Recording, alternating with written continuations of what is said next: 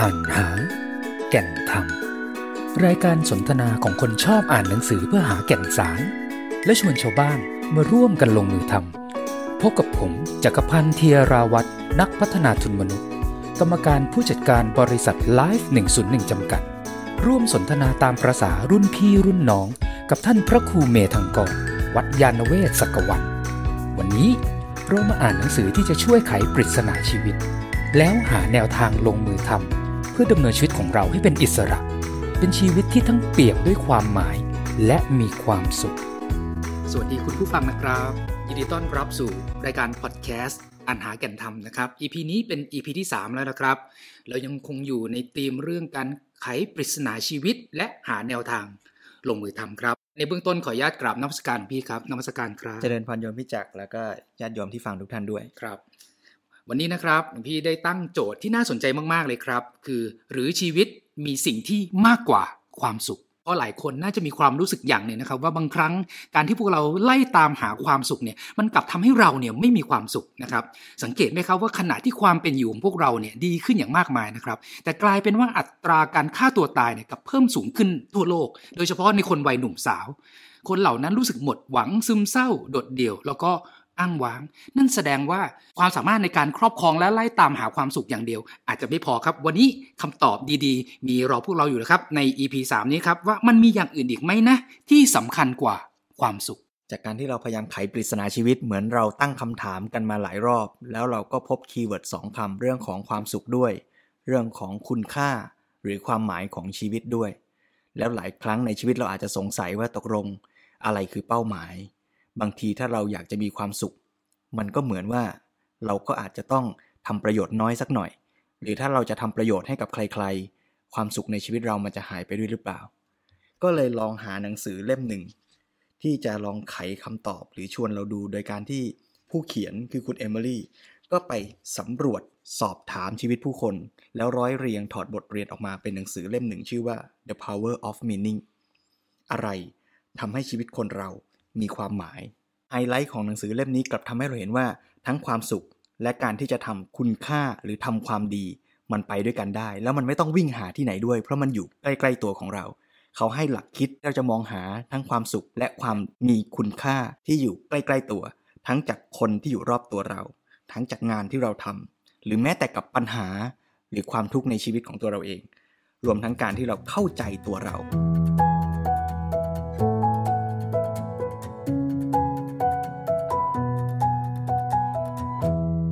The Power of Meaning นี่เขากำลังตั้งคำถามอย่างที่เราตั้งต้น EP นี้เลยว่าตกลงแล้วคุณค่าชีวิตเนี่ย มันคือความสุขหรือความหมายกันแน่อืมแล้วก็ไล่ประวัติศาสตร์ ของการค้นหาทั้งความสุขและความหมายของมนุษยชาติเนี่ย อยู่ในช่วงประมาณสัก 30-40 หน้าแรกครับของของหนังสือเนี่ย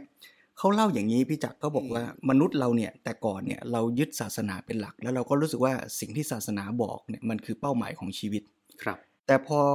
คุณค่าของตัวศาสนามันเองเนี่ยมันค่อย ๆ จางไปในสังคมอืมการที่คนจะยังเชื่อว่าการทำตามคำสอนของศาสนาเนี่ยมันจะตอบตัวคุณค่าของชีวิตเนี่ยมันก็จางไปด้วยครับ คนก็พยายามวิ่งหา จากคุณค่าในเชิงความหมาย ทางศาสนามันก็เลยค่อยๆ กลายตัวเป็นความสุข แล้วเราก็เลยกลายเป็นโลกของการวิ่งหาความสุขโอ้โหประโยคนี้โดนมากเลยครับหลวงพี่ครับ โดนเช่นเดียวกับครั้งแรกที่ผมฟังเท็ดทอกที่เธอพูดเธอพูดประเด็นเนี้ครับว่า ฉันพบว่าการไล่ตามหาความสุข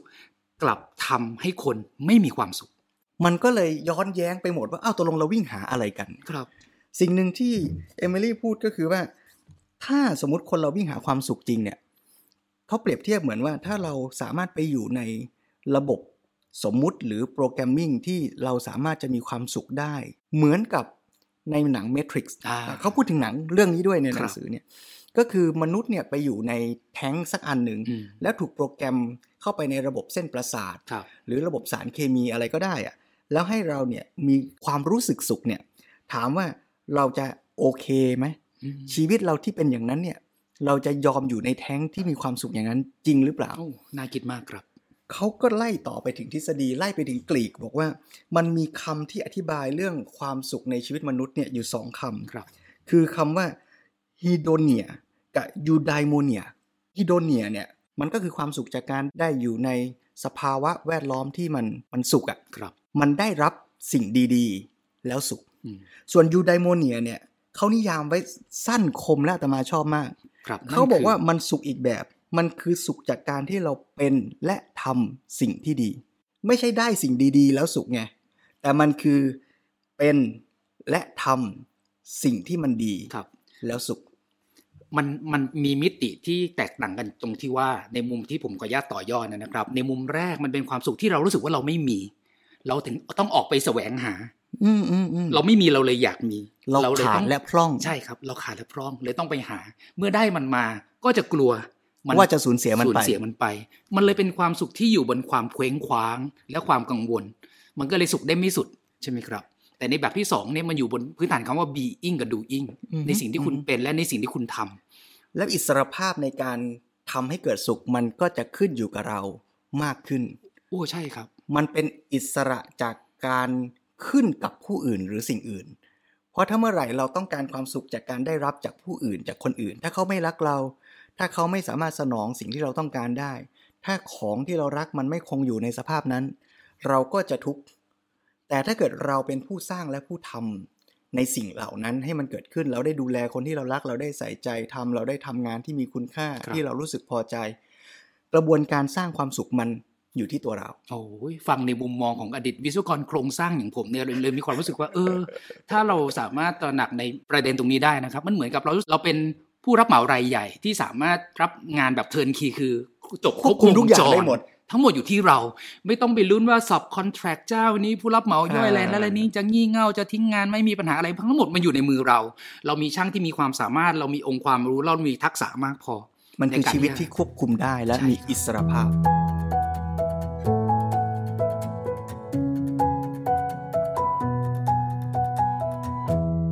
ไฮไลท์ของหนังสือเล่มเนี้ย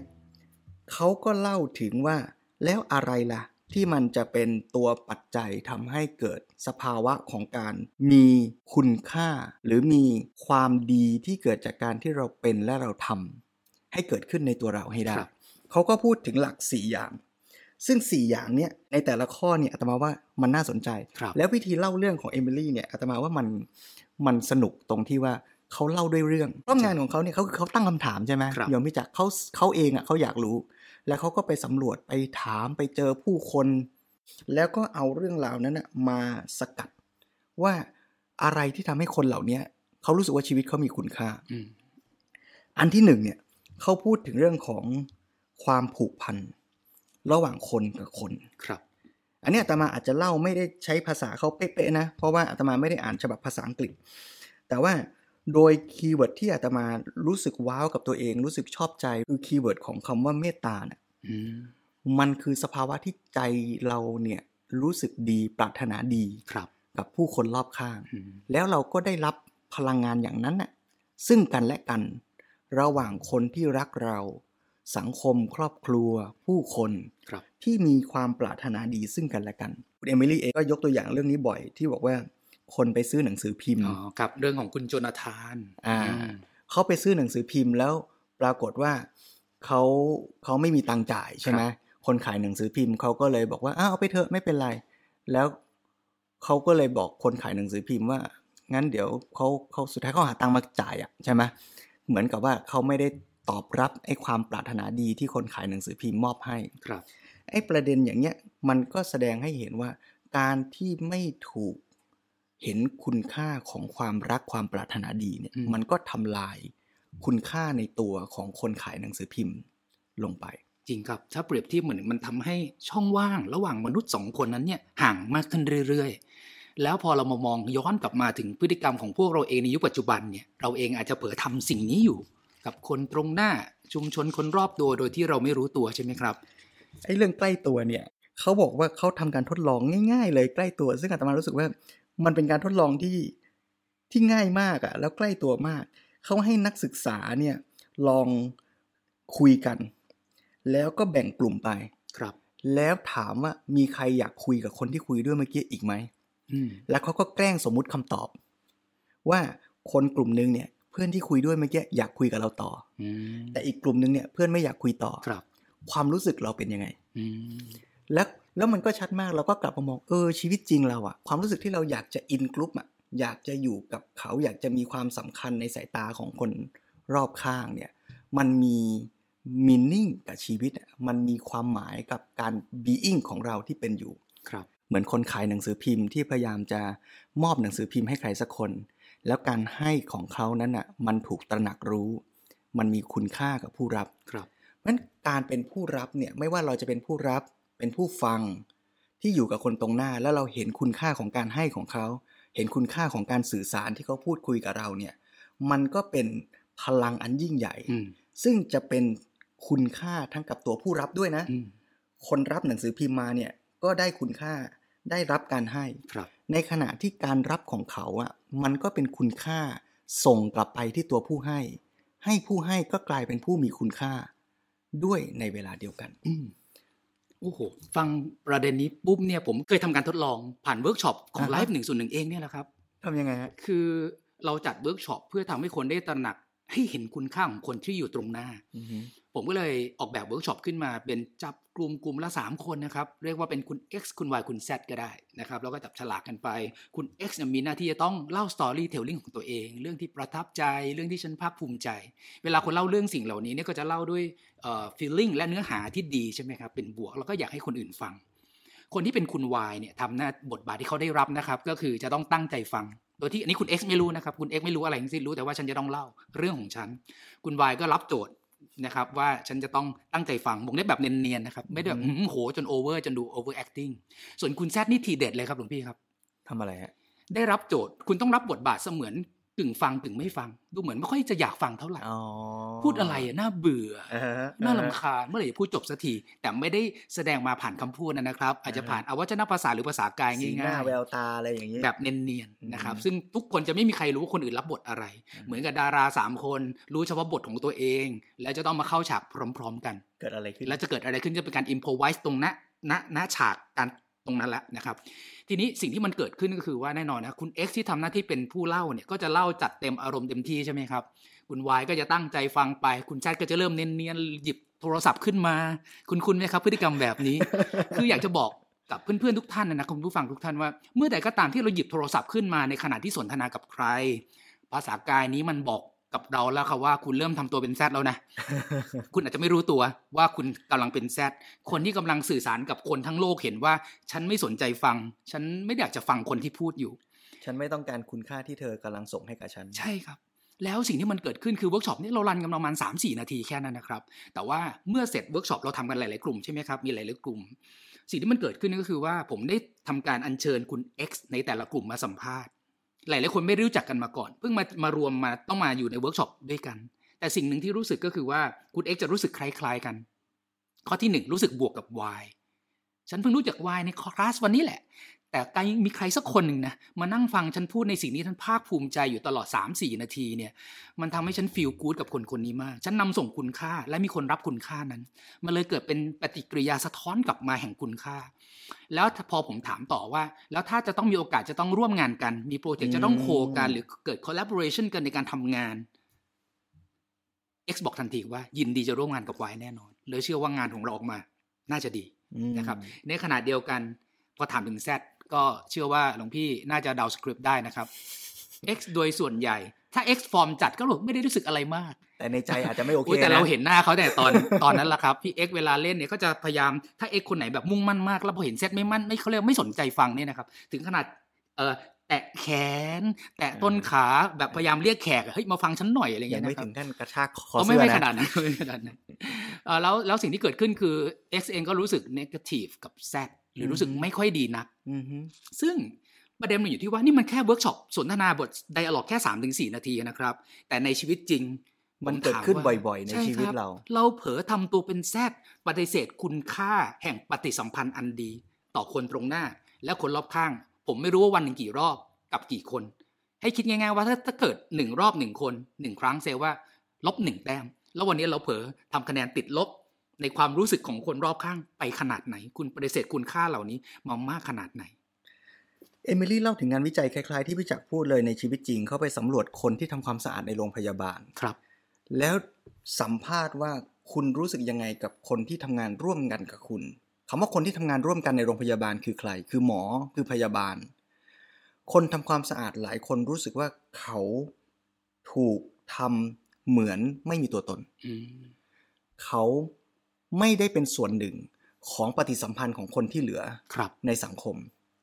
มันอาจจะคล้ายๆ ที่พี่จักรทำเวิร์กช็อปเมื่อกี้แล้ว คุณแซดก็ยกโทรศัพท์คุยโดยที่ไม่รู้สึกว่าคุณ X กำลังคุยกับเราอยู่ครับตรงหน้า ต้องเรียนตรงนี้เลยว่าแซดบางกลุ่มแสบมากๆจริงๆนะครับผมพี่ครับแสบขนาดไหนรู้ไหมครับทำไงไปสะกิดแซดกลุ่มข้างๆคุยกันเองโอ้โหเล่นแบบพี่เอ็กเสียเซลล์อย่างรุนแรงเลยครับ ในงานวิจัยเนี่ยมันมีเรื่องคล้าย ๆ ที่พี่จักรเล่าด้วยเพ ราะหมอก็ยืนคุยกัน โดยเสมือนว่าไม่มีเจ้าหน้าที่ทำความสะอาด ยืนอยู่ตรงนั้นอืมก็คือหมอทำตัวเป็นแซดสองคนครับ ที่คุยกันเสมือนหนึ่งว่าไม่มี X อยู่อืมบรรยากาศอย่างเนี้ยมันก็ทำให้คนที่ทำความสะอาดนั้นนะรู้สึกว่าสิ่งที่เขากำลังทำอะมันไม่มีคุณค่าครับผมมีความรู้สึกอย่างหนึ่งว่าเชื่อว่าคุณผู้ฟังหลายท่านน่าจะเคยมีประสบการณ์แบบนี้ คือถูกใครบางคนทำให้เรารู้สึกว่าเรา ไม่มีตัวตน เรารู้สึกเราเป็นก้อนหินเราเป็น nobody ใช่ไหมครับ แล้วต้องบอกเลยว่าสภาวะการเป็น nobody เนี่ยมันเจ็บปวด มันเจ็บปวดจริงๆนะครับ ดังนั้นจึงจึงอยากจะบอกกับคุณผู้ฟังทุกท่านนะครับว่ามันมันใช่ไหมในการที่เราจะมีเพื่อนในโลกเสมือนนะครับ มีคนมาไลค์อ่ามีคนมาชื่นชมบนโลกเสมือนของคุณในโซเชียลต่างๆ แต่กลายเป็นเมื่อกลับสู่ชีวิตจริง เราไม่มีเพื่อนอะไรเท่าไหร่เลย เราไม่ได้มีคุณภาพของปฏิสัมพันธ์ หรือสัมพันธภาพที่ดี หรือ belonging คือการที่เราเป็นส่วนหนึ่งของสังคมชุมชน มีปฏิสัมพันธ์ที่ดีกับผู้คนรอบข้าง ดังนั้นถ้าใครอยากค้นหาคุณค่าและความหมาย ผมเชื่อว่ามันเป็นเรื่องเส้นผมบางภูเขาครับ มันเป็นเรื่องเล็ก ๆ ที่เรามักจะมองข้าม มันเป็นเรื่องเล็ก ๆ ที่เราอาจจะเคยทำตัวเป็นแทรกใส่ใครบางคน ช่องว่างระหว่างเราก็ห่างขึ้น สะสมแต้มลบหนึ่งลบสองไปเรื่อยๆ แล้ววันหนึ่งเรารู้สึกว่าเรารู้สึกเคว้งคว้าง เราอาจจะครอบครองทรัพย์สมบัติครอบครองความสุขที่ไขว่คว้า แต่สุดท้ายมันเป็นความสุขที่อยู่บนความกลวงเปล่า เพราะสัมพันธภาพที่แท้จริงต่อมนุษย์ด้วยกันของเราไม่ดีเท่าที่ควร เพราะฉะนั้นจากเรื่องนี้ทั้งหมดเนี่ยนี่คือหัวข้อที่หนึ่งเสาหลักข้อที่หนึ่งของการมีคุณค่าในหนังสือของคุณเอมิลี่เนี่ยมันก็เลยทำให้อาตมาเรียนรู้ว่า เราสามารถที่จะมีคุณค่าสร้างคุณค่าและส่งมอบคุณค่าได้ ง่ายๆ ในทุกขณะของชีวิตด้วยการใส่ใจ ให้ความรักและให้ความสำคัญ กับผู้คนรอบตัวเรา ไม่ว่าเขาจะเป็นใคร ไม่ว่าเขาจะเป็นคนขายหนังสือพิมพ์ เขาจะคือคนทำความสะอาด เขาจะคือโยมที่มาวัด เขาจะคือพ่อเรา แม่เรา เพื่อนเรา แล้วถ้าเราเห็นคุณค่าของผู้คน เราจะเป็นผู้รับที่ทำให้ผู้ให้มีคุณค่า แล้วในขณะเดียวกัน เราก็จะสามารถกลับมาเห็นคุณค่า และมีความสุขกับตัวเราเองในขณะที่อยู่กับผู้คนเหล่านั้นได้ในทุกขณะของชีวิตด้วย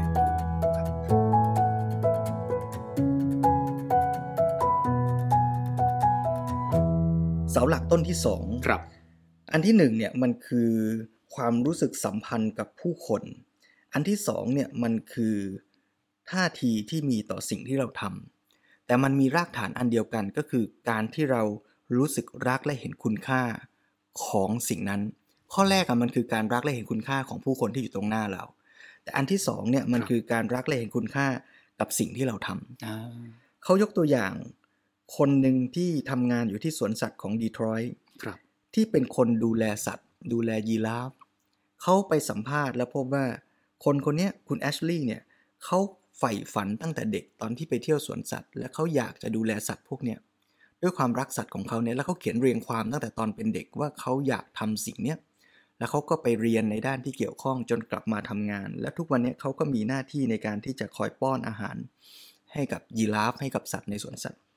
แต่สิ่งที่เขาเล่าเนี่ยอาตมาอ่านแล้วมันมีพลังตรงที่เขาเล่าว่าเขาคิดอยู่ทุกขณะทุกวันที่เขาไปให้อาหารว่าเขาจะให้อาหารสัตว์ยังไงให้สัตว์เนี่ยรู้สึกมีความสุข ในที่กักขังอืมคือเขารู้ว่าสัตว์เนี่ยมันถูกกักขัง และเขาจะพยายามหาวิธี เอาอาหารไปซ่อนทำยังไงให้มันดูใกล้เคียงกับเหมือนสัตว์อยู่ในป่ามากที่สุดอืมให้สัตว์มันได้มีความรู้สึกท้าทายครับแล้วเขาก็จะรู้ว่าสัตว์ชนิดไหนมัน มันต้องท้าทายประมาณไหน เขาจะทำอะไรให้กับสัตว์เหล่านั้นได้บ้าง ในข้อจำกัดของสวนสัตว์ที่มันเป็นอะเขาไม่ได้ทะเลาะกับสวนสัตว์ทะเลาะกับโลกใบนี้ แต่เขาพยายามจะทำดีที่สุดเท่าที่เขาทำได้ เพื่อให้สัตว์ที่เขารักมีความสุขอืมมันเลยทำให้เห็นว่า ตัวพลังที่ทำให้เขาใช้ชีวิตอย่างมีคุณค่าและมีความหมาย มันคือตัวงานที่เขาทำแล้วแรงจูงใจภายใน ที่เขาอยากจะทำให้มันดีที่สุด อยากจะให้สัตว์มีคุณภาพชีวิตที่ดีที่สุด แล้วมันหล่อเลี้ยงชีวิตของเขา จากเรื่องนี้เอมิลี่ก็ชี้เห็นว่า สิ่งที่ทำให้เกิดคุณค่าเนี่ยก็คือคำว่าจุดมุ่งหมายครับ จุดมุ่งหมายของคุณแอชลีย์ที่ดูแลยีราฟ ก็คืออยากดูแลยีราฟ ให้มีคุณภาพชีวิตที่ดีที่สุด เพราะฉะนั้นจุดมุ่งหมายมันเลยเป็นเหมือนเข็มทิศที่คอยชี้ว่าเฮ้ยชีวิตเราเนี่ยจะให้ความสำคัญ แล้วจะทำทุ่มเท กับอะไร มันไม่ใช่เป้าหมายหรือ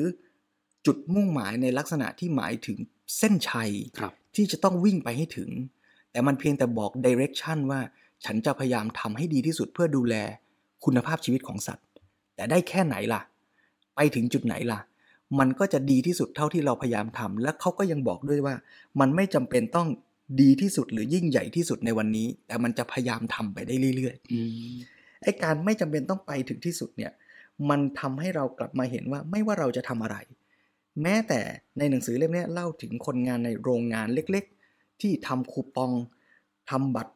ต่างๆเนี่ยเขาก็พูดเหมือนว่ามันน่าจะเป็นงานที่น่าเบื่อ แต่พอเข้าไปสัมภาษณ์มีคนงานบางกลุ่มที่ไม่รู้สึกเบื่อ แต่กลับมีความสุขกับงานได้ ก็ไปพบว่าเขาเห็นว่างานเนี่ยมันมีคุณค่า แล้วคุณค่าก็ไม่ใช่จำเป็นอะไรที่จะต้องแบบใหญ่โตถึงขั้นเปลี่ยนแปลงโลก หรือทำให้โลกนี้มันพลิกหมุนจากซ้ายเป็นขวาแค่เขาเห็นว่าสิ่งที่เขาทำมันคือปัจจัยที่เขาจะได้ไปดูแลครอบครัวเขาที่เขารักมันก็ยังเป็นเป้าหมายที่เราอาจจะรู้สึกว่า โอ้ มันก็เรื่องของเงินทองนี่ แต่แค่เห็นว่ามันมีคุณค่า เขาก็อยากที่จะทำงานที่แม้จะดูซ้ำซาก เหมือนเดิมทุกวัน แต่เขาเห็นว่านี่แหละ คือเขากำลังทำเพื่อจะไปดูแลคนที่เขารัก จุดมุ่งหมายเมื่อเกิดขึ้น มันก็จะทำให้เขามีพลังที่จะทำในสิ่งที่เขากำลังทำอยู่ในแต่ละปัจจุบันขณะนั่นแหละเรื่องนี้มันก็เลยกลับมาทำให้ตมาเห็นเหมือนข้อแรกว่าเราสามารถที่จะมีคุณค่าสร้างคุณค่าและส่งมอบคุณค่าให้กับผู้คนได้ เพียงแค่เรากลับมาเห็นคุณค่าของสิ่งที่เรากำลังทำทุกๆอย่าง ไม่ว่าเราจะกำลังหั่นผักทำกับข้าวให้ลูกกิน เราจะต้มยาจัดยาให้แม่กินถ้าทุกขณะที่เราทำเราไม่รู้สึกว่าเราสักแต่ว่าทำเพราะมันเป็นหน้าที่ที่ฉันต้องทำแต่เรากำลังทำเพื่อคุณค่าให้กับใครบางคน ให้กับใครสักคนในโลกนี้ได้รับประโยชน์ เราจะเริ่มเห็นว่าชีวิตเรามีคุณค่า โอ้โห คุณผู้ฟังครับจำคีย์เวิร์ดตรงนี้ให้ดีเลยนะครับ เพราะว่าคำว่า purpose หรือจุดมุ่งหมาย ซึ่งเป็นเสาต้นที่สองนะครับ มันตัวชี้วัด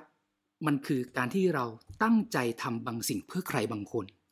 นะครับ ไม่ใช่ทำเพื่อแค่เราบรรลุในสิ่งที่เราต้องการ แต่มันคือการใช้ศักยภาพของคุณนั่นแหละ เพื่อรับใช้ผู้อื่นนะครับ แล้วการที่เราพาตัวเองไปสู่สภาวะนั้น หรือหาคุณค่าในสิ่งนั้นๆ เจอเนี่ยมันเทียบเท่ากับการตระหนักรู้ถึงการดำรงคงอยู่ของตัวตนของเรา เพราะเมื่อใดก็ตามที่เรารู้สึกว่างานที่เราทำมันซ้ำซากจำเจรูทีแล้วไม่ได้มีความหมายทั้งสิ้นเนี่ยบีอิงหรือตัวตนของเรา ซึ่งเชื่อมโยงในสิ่งที่เราทำเนี่ยมันจะลดน้อยลงไปเรื่อยๆ ตามคุณค่านะครับที่เรารู้สึกว่ามันมีน้อยนะครับนั่นการเพิ่มคุณค่าง่ายๆในสิ่งที่เราทำอยู่ทุกๆวันนี้ หลายคนรอบนอกมองว่าอะไรนะ งานป้อนข้าวป้อนของทานให้ยีราฟงานเล็กๆ น้อยๆ แต่ถ้าเรามี Happinometer หรือดัชนีวัดความสุขไปวัดที่จิตที่ใจของคนเหล่านั้น เรากลับค้นพบว่าคนเหล่านั้นมีความสุขมากกว่าเราซะอีก ในขณะที่เรากำลังวิ่งไขว่คว้าหาอะไรเพื่อตอบโจทย์แค่ตัวเอง ดังนั้นก็ฝากแง่คิดตรงนี้กับคุณผู้ฟังด้วยนะครับว่าลองกลับมาใคร่ครวญสิ่งที่ท่านทำอยู่ทุกวันนี้เถิด ว่ามันมีประโยชน์มันสร้างคุณค่าให้กับใครได้บ้าง แล้วพึงใช้ศักยภาพอันเต็มที่ที่เรามีอยู่เนี่ยนะครับ เพื่อรับใช้ผู้อื่น แล้วเราจะค้นพบว่าการดำรงคงอยู่ของเรานั้นเนี่ยมันจะเปลี่ยนไป แล้วคุณค่าของงานที่เราทำ มันอาจจะมีหลายมิติหลายด้าน ยิ่งเราเห็นมันลึกเห็นมันกว้าง เห็นมันชัดเท่าไหร่ เราก็จะยิ่งอิ่มเอม และก็เต็มอกเต็มใจที่จะทำสิ่งนั้น ได้มากขึ้นและอย่างมีความสุขมากขึ้นด้วยครับหลวงพ่อสมเด็จพระพุทธโฆษาจารย์เคยไปเทศที่โรงงานทำสับปะรดกระป๋องครับ และชี้เห็นว่าคุณค่าของการเอาสับปะรดใส่กระป๋องอะมันคืออะไร มันให้คุณค่าทั้งในระดับที่เป็นเรื่องของรายได้ เรื่องของสิ่งที่จะมาเลี้ยงดูตัวเรา และครอบครัวของเรา อันนี้มันก็เป็นประโยชน์แล้วนะขั้นที่ 1 แต่ถ้ามองต่อไปอีก มันก็ยังมีประโยชน์ขั้นที่สองอย่างที่พี่จักว่าเมื่อกี้คือมันไปช่วยเหลือและทำประโยชน์ให้แก่โลกยังไง การที่คนเอาสับปะรดใส่ในกระป๋อง มันทำให้คนที่อยู่ไกลๆอาจจะไม่มีตังค์ที่จะซื้อสับปะรดหรือผลไม้สดกินได้ ได้มีโอกาสที่จะเปิดกระป๋อง แล้วก็หยิบสับปะรดชิ้นหนึ่งขึ้นมากินแล้วมีความสุข มันอาจจะมีประโยชน์ไปถึงคุณลุงคุณป้าที่ปลูกสับปะรดอยู่ แล้วถ้าไม่มีโรงงานสับปะรดอยู่ใน หมู่บ้านในตำบลในจังหวัด เขาอาจจะขายผลผลิตไม่ได้ราคาแบบนี้ก็ได้ มันคือประโยชน์ที่ทุกขณะที่เราหยิบสับปะรดใส่กระป๋อง เราเห็นคุณค่าที่มันเชื่อมต่อไปถึงผู้คนอีกมากมาย อันที่หนึ่งคือประโยชน์ต่อตัวเรา คนที่เรารัก อันที่สองคือประโยชน์ของตัวงานที่ส่งผลต่อใครต่อใครอีกมากมาย แต่มันยังมีอีกข้อหนึ่งด้วย ที่หลวงพ่อสมเด็จชวนให้ดูและอาตมาว่า เออ อันเนี้ย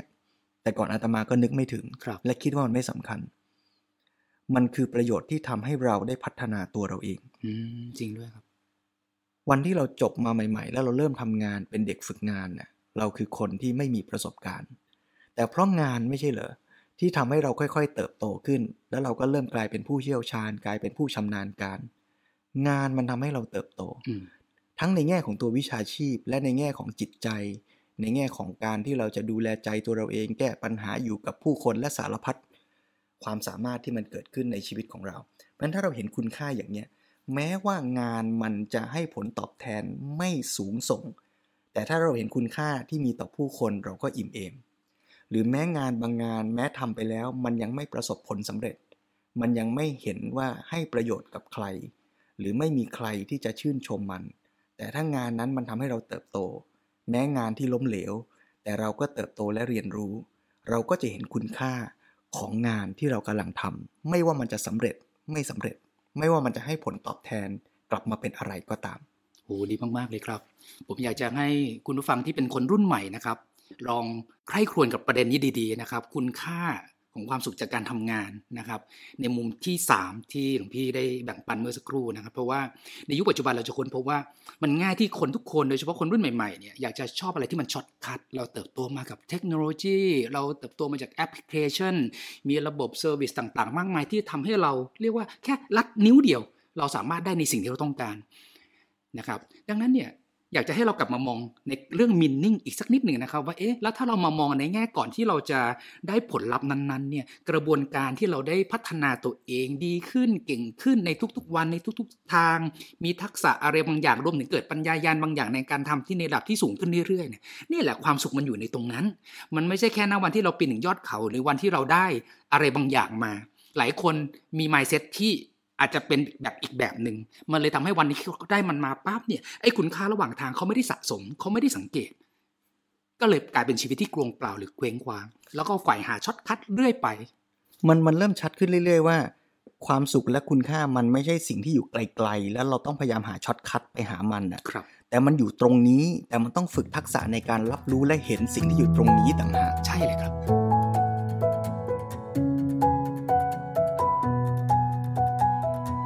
เสาหลักข้อที่ 3 หรือหลักข้อที่ 3 ในหนังสือ The Power of Meaning เนี่ยหลังจากข้อหนึ่งเขาพูดถึงคุณค่าที่มันเกิดขึ้นระหว่างความสัมพันธ์กับคนรอบตัว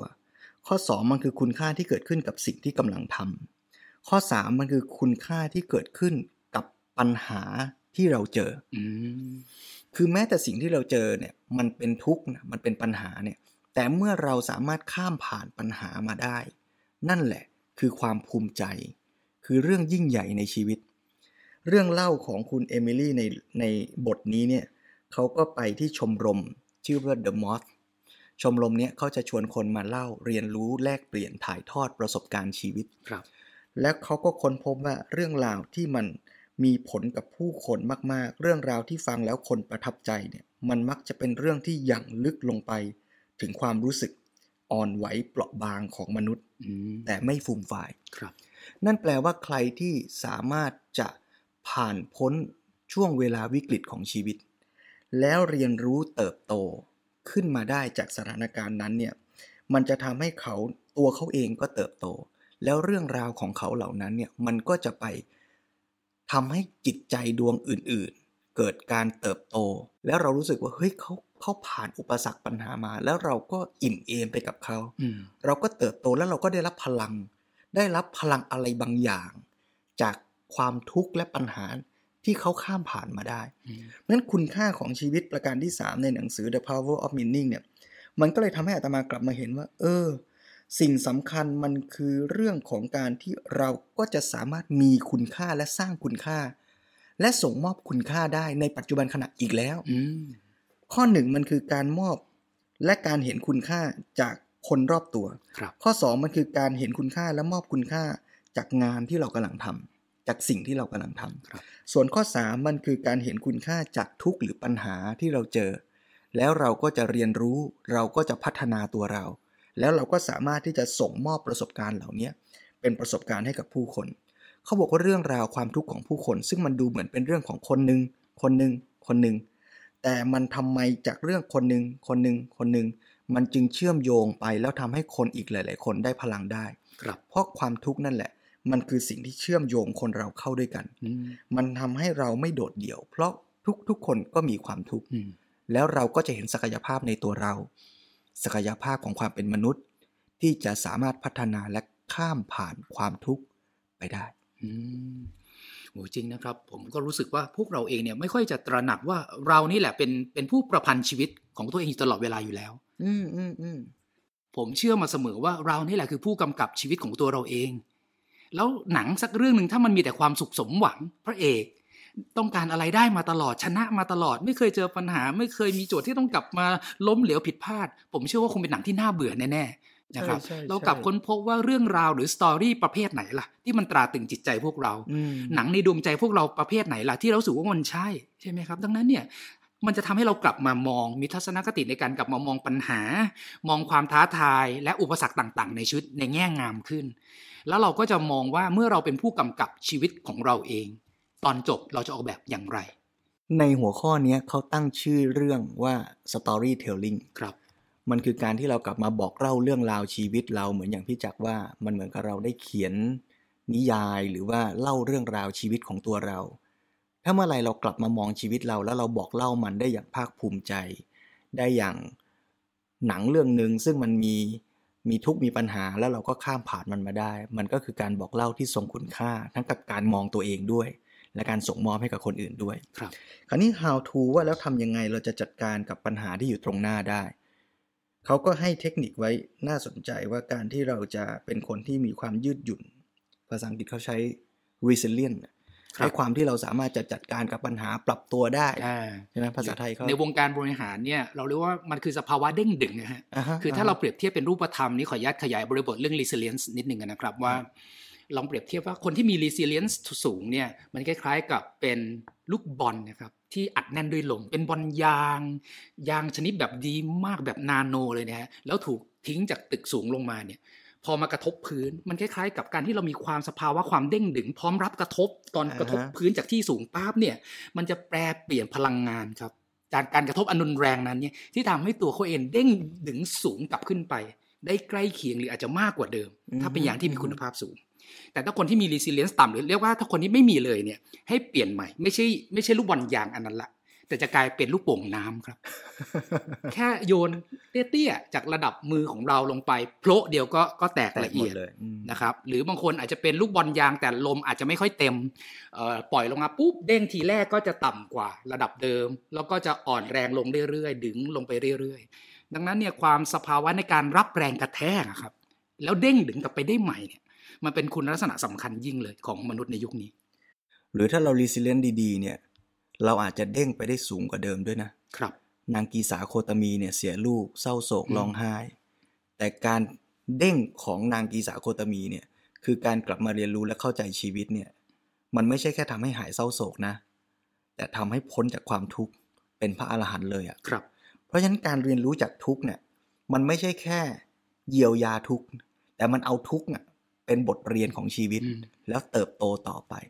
ปัจจัยที่จะทำให้เติบโตอย่างนั้นได้เนี่ย เขาบอกว่าอันที่หนึ่งว่าตามหนังสือเล่มนี้นะหนึ่งก็คือ purpose นั่นแหละครับ การมีจุดมุ่งหมาย คือเราพยายามจะไปสู่จุดมุ่งหมาย แล้วมันมีปัญหาก็คืออุปสรรคที่ขวางทางเราที่จะไปสู่จุดมุ่งหมาย ถ้าจุดมุ่งหมายเราชัด อุปสรรคมันมันไม่ใช่กำแพงขวาง แต่มันคือสิ่งที่เราจะข้ามผ่าน เพื่อไปสู่จุดมุ่งหมายนั้น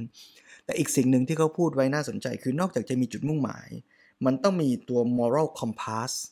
คือ เข็มทิศในทางจริยธรรมครับ เพราะจุดมุ่งหมายอย่างเดียวถ้าไม่มีคุณค่าเชิงเชิงจริยธรรมครับ ความดีงามมาประกอบ มันก็อาจจะผิดทิศผิดทางก็ได้อืมเพราะฉะนั้นสองตัวเนี้ยจะเป็นตัวชี้ให้เรามีพลังที่จะข้ามผ่านทุกข์และปัญหาไปได้อย่างดีครับและอันที่สามก็คือ social support อืมก็คือการสนับสนุนจากสังคมครับถ้าว่าแบบหลักพุทธก็คือ ปัจจัยสองอย่างที่จะช่วยหนึ่งคือปัญญาภายในอืมสองคือกัลยาณมิตร และสภาพแวดล้อมรอบข้างครับถ้าเกิดเราสามารถสร้างเหตุปัจจัยสองอย่างนี้ได้เนี่ยเราก็จะค่อยๆมีพลัง มีศักยภาพในการข้ามผ่านความทุกข์มันก็คือคุณค่า หรือเสาหลักประการที่สามอืมที่จะสร้างคุณค่าให้กับชีวิต คือการมีพลังที่จะข้ามผ่านปัญหา และเรียนรู้จากปัญหา เรียนรู้จากความทุกข์ ในชีวิตของเราเอง โอ้ครับ เห็นเป็นภาพตามเลยครับหลวงพี่ครับ มันก็เสมือนกับใครสักคนหนึ่งกำลังเดินขึ้นบันไดทีละขั้น บันไดแต่ละขั้น มันก็คือความทุกข์ในแต่ละช่วงของชีวิต เพียงแต่ว่าคนบางคนกลับทำให้บันไดขั้นนั้นกลายเป็นชานพัก แล้วบันไดทุกขั้นกลายเป็นชานพักเลยครับ คือกว่าจะขึ้นขั้นต่อไปนี่ใช้เวลานานมาก ใช้เวลาจมจอมอยู่กับทุกข์แล้วคิดในทัศนคติในรูปแบบที่ว่าเรารู้สึกเราเป็นเหยื่อของเหตุการณ์แทนที่เราจะโอบรับมันเข้าใจมัน แล้วก็ผ่านมันไปให้ได้นะครับ ดังนั้นท่านผู้ฟังเองก็ลองมาใกล้ครวญดูครับว่าเอ๊ะลูปแห่งความทุกข์ล่าสุดที่ทำให้เราสตันเกิดหยุดนิ่ง แล้วชีวิตเราไม่เดินต่อเลยจะมีถอยหลังบ้างเนี่ย วันนี้เราอยู่ตรงชานพักตรงนั้นมานานแค่ไหนแล้วครับ ลงมือทำอะไรบางอย่าง แล้วก็ได้เวลาก้าวสู่บันไดขั้นถัดไปแล้วครับ เตรียมเผชิญความทุกข์และโจทย์ในการพัฒนาชีวิตในขั้นถัดไปได้แล้วครับ แล้วเมื่อเราข้ามผ่านมัน มันก็จะเป็นคุณค่าสำหรับชีวิตเราด้วย แล้วมันก็จะเป็นคุณค่า ต่อผู้คนรอบข้าง ให้เห็นและมีกำลังใจที่จะข้ามผ่านปัญหาได้ เพราะเราก็จะเป็นหนึ่งในตัวอย่างและเรื่องเล่าที่จะส่งทอดพลังดีๆ เหล่านี้ไปสู่ผู้คนรอบๆตัวเราด้วย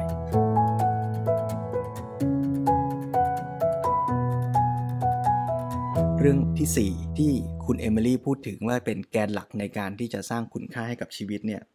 เขาเริ่มเรื่องไว้น่าสนใจมาก เขาบอกว่ากิจกรรมเก่าแก่ที่สุดอย่างหนึ่งของมนุษย์ คือการดูดาว แล้วเขาเล่าเรื่องที่หอดูดาวที่รัฐเท็กซัส ว่ามันเป็นหอดูดาวที่ตั้งอยู่กลางทะเลทราย คือมันคงจะมืดมากอะครับคนที่ไปที่นั่นน่ะ ได้ไปมองดูท้องฟ้า ที่มืดมิดกว่าที่ไหนๆในโลก แล้วก็จะเห็นดวงดาวเต็มท้องฟ้าไปหมด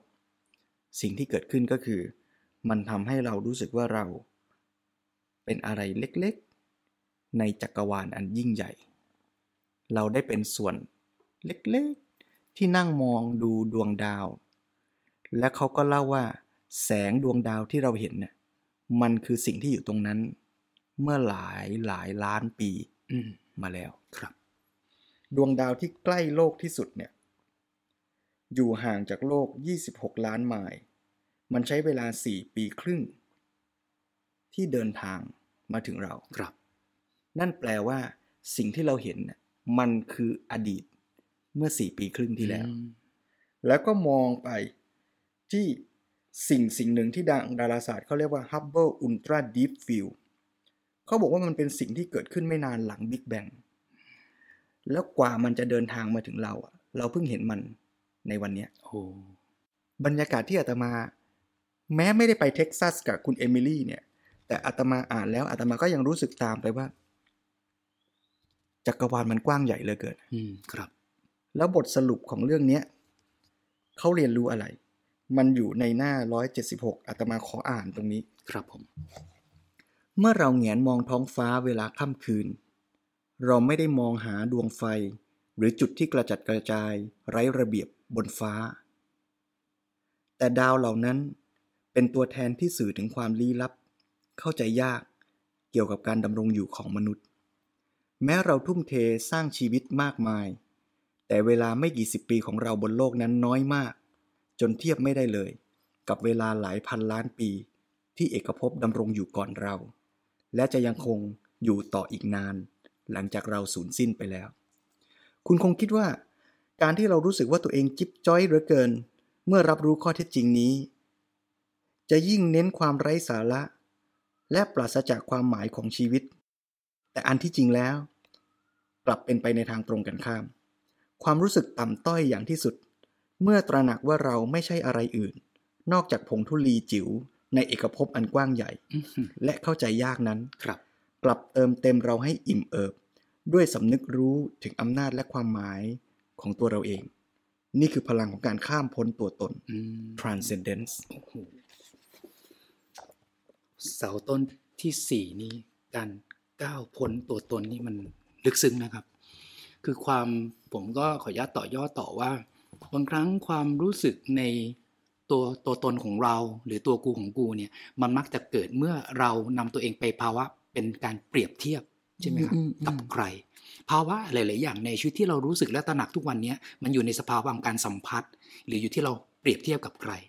นะครับ ดังนั้นหลาย ๆ ครั้งที่เรารู้สึกว่าเราท้อแท้เราด้อยค่า เราอาจจะไปเปรียบเทียบกับอะไรบางอย่างนะครับ แต่ว่ามันจะดีกว่าไหมในมุมมองที่คุณเอมิลี่นำเสนอใช่ไหมครับ เมื่อคุณเปรียบเทียบกับความจริงในระดับที่สูงกว่า มันจะทำให้เราเองกลับมา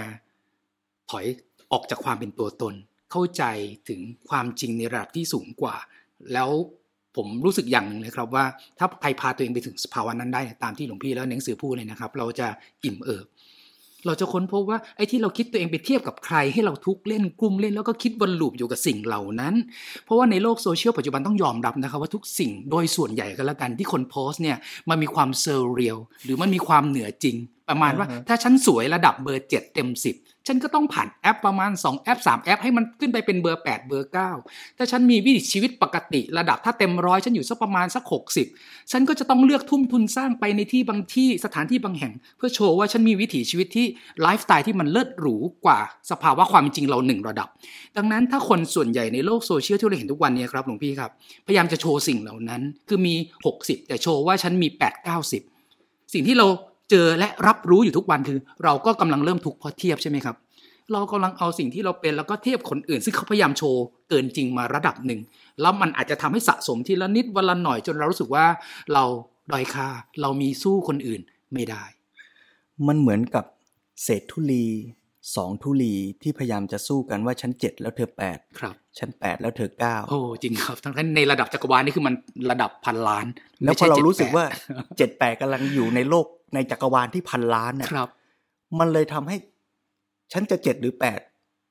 มันก็คือแทบไม่มีอะไรอะใช่ครับ มันคือการสลาย ไอ้เจ็ดกับแปดครับ ไปเพราะว่าฉันมันคือ เล็กๆ ในพันล้านครับ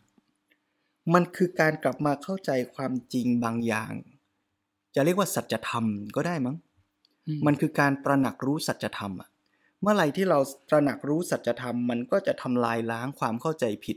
และความมายาภาพบางอย่างที่เราสร้างขึ้นแล้วมันทำให้เราทุกข์และมีปัญหากับชีวิต ครับ เพราะฉะนั้นสภาวะเนี้ยในหนังสือเนี่ยใช้ว่าเป็นภาวะแห่งการรู้แจ้ง เข้าใจความจริง ที่ไม่ใช่จากการใช้เหตุผลอืมมันคือการประจักษ์ยอมรับอย่างอย่างไม่ต้องหาเหตุผลมารับรองมัน แล้วก็ไม่ต้องพยายามคิดที่จะคัดค้านห รือต่อสู้อืมมันคือภาวะรู้ ถ้าถ้าเป็นวิทยาศาสตร์ หรือพุทธศาสนา เราใช้ว่ามันคือการสังเกตอะครับ มันเป็นประสบการณ์ตรงอะอืมมันเป็นปัจจัตตังอะมันไม่ใช่ analysis มันไม่ใช่คิด ไม่ใช่วิเคราะห์อืมแต่เมื่อเราไปสัมผัสเข้าใจจริง ๆ อย่างนั้นแล้วเราก็เชื่อมสัมพันธ์กับโลกอันยิ่งใหญ่ เราก็จะเห็นว่าตัวตนของเราที่เราพยายามจะสร้างขึ้น ในโลกสมมุติใด ๆ ก็ตามครับ มันไม่มีอยู่จริงอืมแล้วต่อให้มันมีมันก็เล็กจิ๋วจนแทบจะไม่มีค่าอะไร มันก็จะทำลายมายาภาพเหล่านั้นมออกไปครับ ตอนจบเนี่ยเขาไปพูดถึงคำสอนของหลุปุติชนัทฮัน ที่ทำให้รู้สึกว่าเมฆไม่ได้หายหรือตายจากไป แต่เมฆจะกลายเป็นไอติมที่อยู่ในมือครับที่เรากำลังกิน เมื่อเราเห็นความเชื่อมโยงเล็ก ๆ ระหว่างเรากับโลกที่ยิ่งใหญ่ เราก็จะรับรู้คุณค่าที่เราเป็นจริง ๆ ตามที่เราเป็นโดยไม่ไปสร้างมายาภาพหลอกลวงขึ้นมา แล้วก็สามารถที่จะมีชีวิตอยู่กับโลกตามเป็นจริงได้ เสาหลักข้อที่ 4 เลยทำให้อาตมารู้สึกว่า เราก็กลับมามีคุณค่าและสร้างคุณค่าได้ ด้วยการที่เราจะรับรู้และพินิจชีวิตตามเป็นจริงครับ ให้เห็นชีวิตที่เป็นจริง แล้วก็ลดความเป็นตัวเรา ความเป็นมายาภาพของการที่จะแข่งขันต่อสู้เปรียบเทียบลงไป นี่ก็คือเสาหลักข้อที่ 4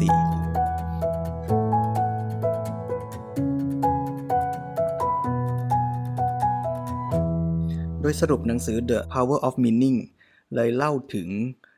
ปัจจัยที่จะทำให้ชีวิตเรามีคุณค่า 4 อย่าง โดยสรุปอันที่ 1 ก็คือ การที่เราจะมีคุณค่าและส่งมอบคุณค่าให้กับผู้คนได้โดยการเห็นความสำคัญของคนที่อยู่ตรงหน้าเรา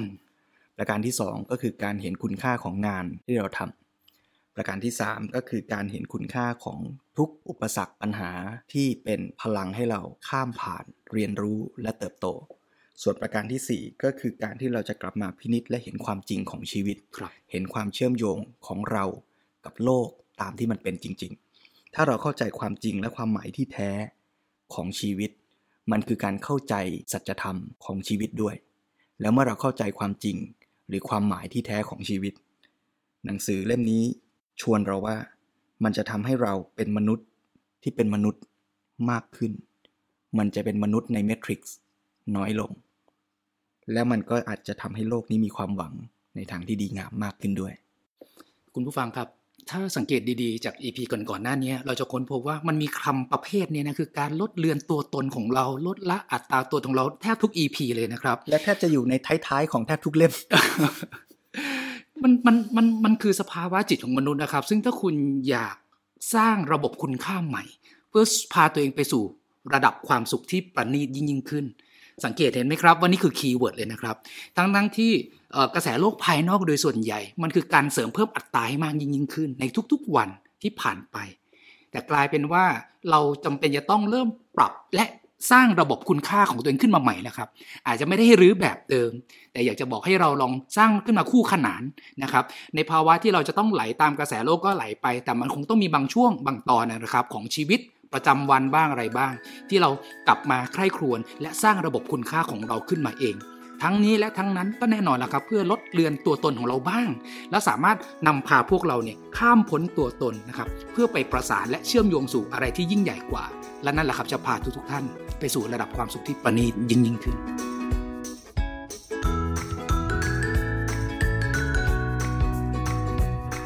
อ่านหาแก่นธรรม รายการสนทนาของคนชอบอ่านหนังสือเพื่อหาแก่นสาร และชวนชาวบ้านมาร่วมกันลงมือทำ